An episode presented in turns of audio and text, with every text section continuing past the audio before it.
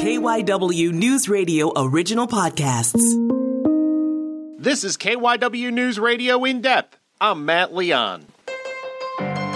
A new government has taken power in Israel. Benjamin Netanyahu, no longer prime minister. What will this new government focus on? What will it be about? What does all this mean for the Palestinians, for U.S. Israel relations? Lots of angles to this, so to learn more, we reached out to Dr. Ian Lustick. He is a professor of political science at the University of Pennsylvania, holds the Bess W. Heyman Chair in the political science department, and he is the author of several books, including his latest Paradigm Lost From Two State Solution to One State state reality. Really interesting conversation. Give a listen. So let's start with this new Israeli government. Tell us about this group that will have Naftali Bennett as prime minister for the next couple of years. Well, it's not really a group uh, that has Naftali Bennett. It's a coalition of groups. In fact, coalition of eight different political parties having the almost the widest possible range of opinions on the biggest issues that Israel faces.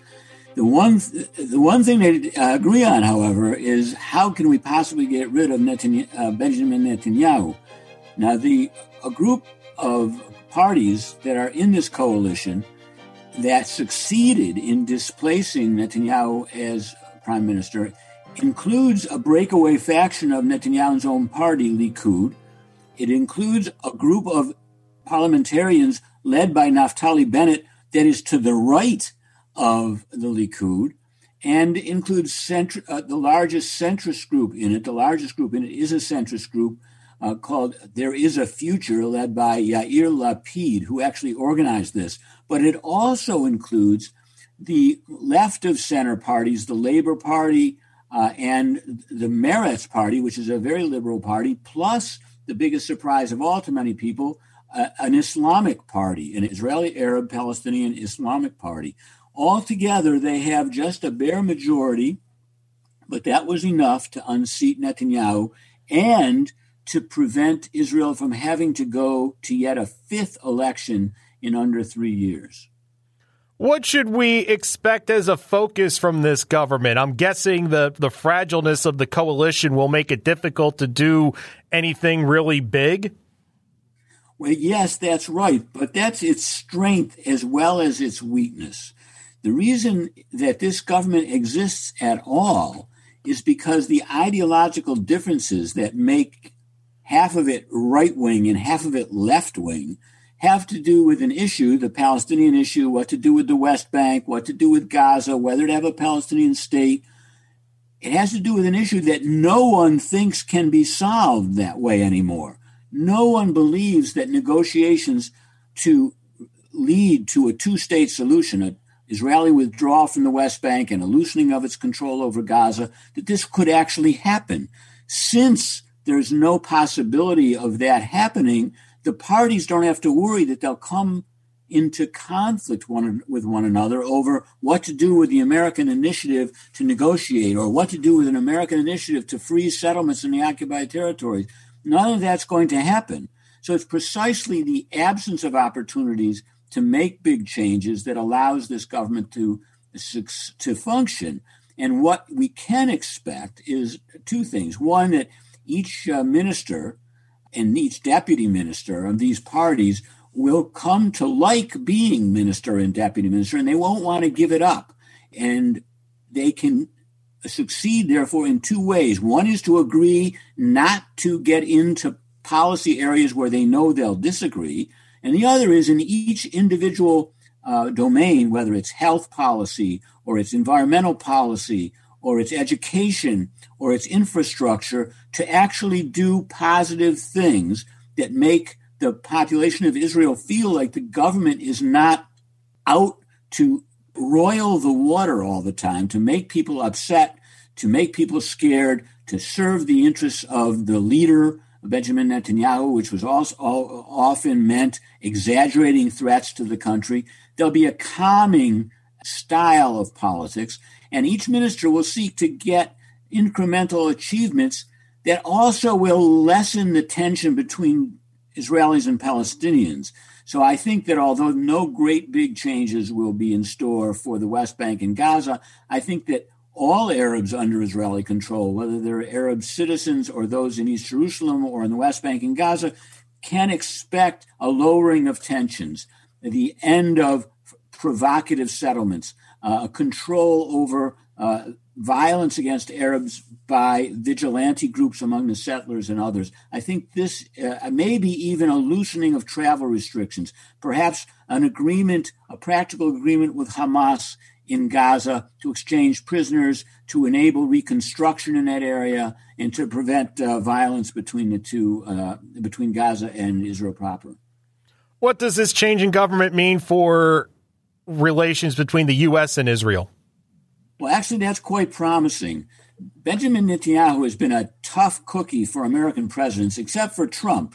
President Trump and Netanyahu had an extremely close relationship. There were only a couple countries in the world that uh, leaders who liked Trump more than Netanyahu, the leader of the Philippines, uh, perhaps Putin. But now, uh, but but he was a big problem for Netan- for Obama because, in part, because of the uh, Iran deal, and because he was constantly thwarting American diplomatic initiatives to try to deal with the Palestinian problem. The Biden administration knows that there's no hope to get a diplomatic solution to the Israeli Palestinian problem. It never wanted to do that to begin with. It does pay lip service to the idea of a two state solution, but has also taken a very interesting stance, the Biden administration has, by emphasizing the importance of the principles the principle that all the people living between the river and the sea, whether they're Palestinians or Israelis, have equal rights to safety, security, and prosperity. And under that banner, a lot of small steps can be taken to improve, to lessen the amount of discrimination, to improve relations between Jews and Arabs. And that's in the interest both of this delicate government in Israel and of the Biden administration to take the issue of Israel and the Palestinians off the hot plate, let things calm down, have a perception that Israelis and Palestinians are working with one another to improve a difficult situation. And if Israel and Naftali Bennett, and this won't be easy for him, accepts that the United States is going to re enter negotiations with Iran, then I think the relationship between Washington and Israel will be quite strong. Naftali Bennett has generally publicly supported the Netanyahu policy about characterizing the Iranian nuclear program as an existential threat to Israel, but without the quite the uh, extreme vehemence and uh, catastrophic language that Netanyahu has used. And even though he has tried to reassure Israelis that he still sees Iran as the greatest threat to Israel, and he will talk to the United States about that, I don't think that he will uh, be in a position, not domestically and not in terms of foreign policy, to stop the United States from resuming some kind of a uh, treaty with Iran. Has there been reaction on this new government from the Palestinians? What are what's being said from that side? Yeah, so the kind of reactions you get from Palestinians so far are mainly from the leadership, from the Palestinian Authority, and it, and they say, well, this is not really a change government at all. Uh, the, the, coalition is the coalition for change. So when he says this is not a change government at all, he's criticizing it strongly. What he's saying is Palestinians can't expect there to be any negotiations started by this government toward a two state solution, toward having a Palestinian state, toward ending settlements. And he's right. This government is not going to do anything about settlements or land expropriation or absence of a Palestinian state because it doesn't have a mandate to do it. There's no possibility of removing uh, 11% of the Jewish population of Israel that lives in the West Bank. The United States is not going to do that. So it is, from the Palestinian Authority point of view, a no change government. However, the Palestinian Authority itself is stuck in the past. Its whole interest is not so much to gain a solution because it has no way of doing that but to maintain the idea that someday there will be negotiations over a two state solution and the Palestinian Authority should be empowered to do it. In the meantime, about 25, 20 to 25% of the Palestinian population in the West Bank that has connections with the Palestinian Authority is benefiting from its stature and from its cooperation with Israel as kind of an extension of Israeli security services. So I'm not surprised that they are going that they officially are criticizing this as a no change government. What we haven't heard so much from yet is the extent to which other Palestinians will take advantage of small openings to work with an Israeli government that is not going to be pushing settlements, that probably will restrain settlement in some areas, that won't be building at such a pace, that won't give a free hand to uh, Jewish settler vigilantes to attack Arabs. And, and here's a key thing let's watch tomorrow. What will the government do uh, with a march of extremist Israelis rescheduled for tomorrow to bring flags into the Arab section of Jerusalem. This was part of this very provocative uh, dance of the flags, it's called, through the Muslim quarter. Was the threat of that is part of what triggered the recent conflict in and with Gaza. The current defense minister, who was also the past defense minister, Benny Gantz, uh, has changed the route of that of that march so that it ends at the old city at the Damascus Gate, a flashpoint, but doesn't enter the city. So tomorrow we're going to see Jewish extremists trying to enter the city. We'll see Palestinian demonstrators opposing the rally at the Damascus Gate, and we'll see if the police and the government are able to keep calm there and keep the two sides apart, uh, and whether they'll be fair in the way they deal with troublemakers. This will be a big sign of uh, how the government's going to try to keep the Palestinian issue off the agenda of Israeli politics while it's in office. So, what's the future for former Prime Minister Benjamin Netanyahu?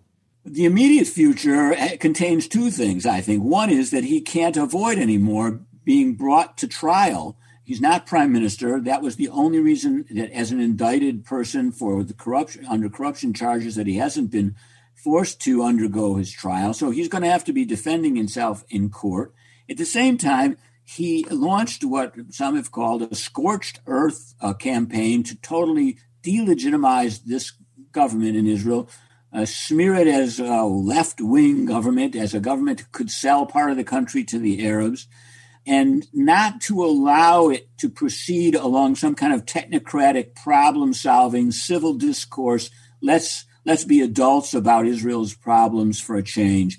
He's going to try to prevent that from happening by rallying his base that has seen him as a kind of messianic figure and by rallying the ultra orthodox who are for for the first time in a long time totally excluded from the government.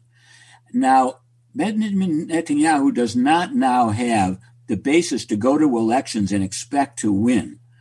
And therefore, his ability to disrupt the government really is the ability to raise questions that the government doesn't want to face. And he'll try to do that. But one problem he's likely to face, in addition to the criminal charges, and partly because of those charges, is that there will be elements within the Likud party that he's been the master of that challenge his leadership. One of those challengers, Gideon Sa'ar, left the party and is now part of the government. So other challengers may see that they could have a better political future by displacing Netanyahu as the leader of the Likud. So I think that's another thing which uh, Netanyahu is going to have on his plate going forward at this point, and obviously there's still more of the story to be written, but at this point, after 12 years as prime minister, what is Netanyahu's legacy? Uh, well, it is it's quite amazing that he is uh, now the person who has served the longest as prime minister, displacing uh, uh David Ben Gurion, the charismatic founder, uh, one of the charismatic founders of Israel. He he is mostly he has the accomplishment of not doing certain things. That is, by not uh, proceeding down the Oslo road by sabotaging Oslo, which he did. The Oslo peace process was systematically sabotaged by Netanyahu when he was prime minister for the first time in the late in the mid to late 1990s, and then by faking a support for the two-state solution that he never really believed in so that he could string out American diplomacy until it was completely too late for anything to be done that's what his that's one of the biggest legacies that he'll have that he prevented he was one of many who prevented a two-state solution and created what I call in my book the one state reality the reality that between the river and the sea there are 14 million people, Jews and Arabs, and they live in the same country, whether they like it or not. Uh, half are citizens and half aren't, or almost half aren't. But eventually, they probably all will be part of the same political system with equal rights, and that's going to change Israel in the long run. And in a way, that will be Netanyahu's most important legacy, but not one that he intended. That's it for this episode of KYW News Radio In Depth. You can listen to the podcast free anytime on the Audacy app, and you can find it wherever you listen to your favorite shows. I'm Matt Leon, and we'll have another episode out soon.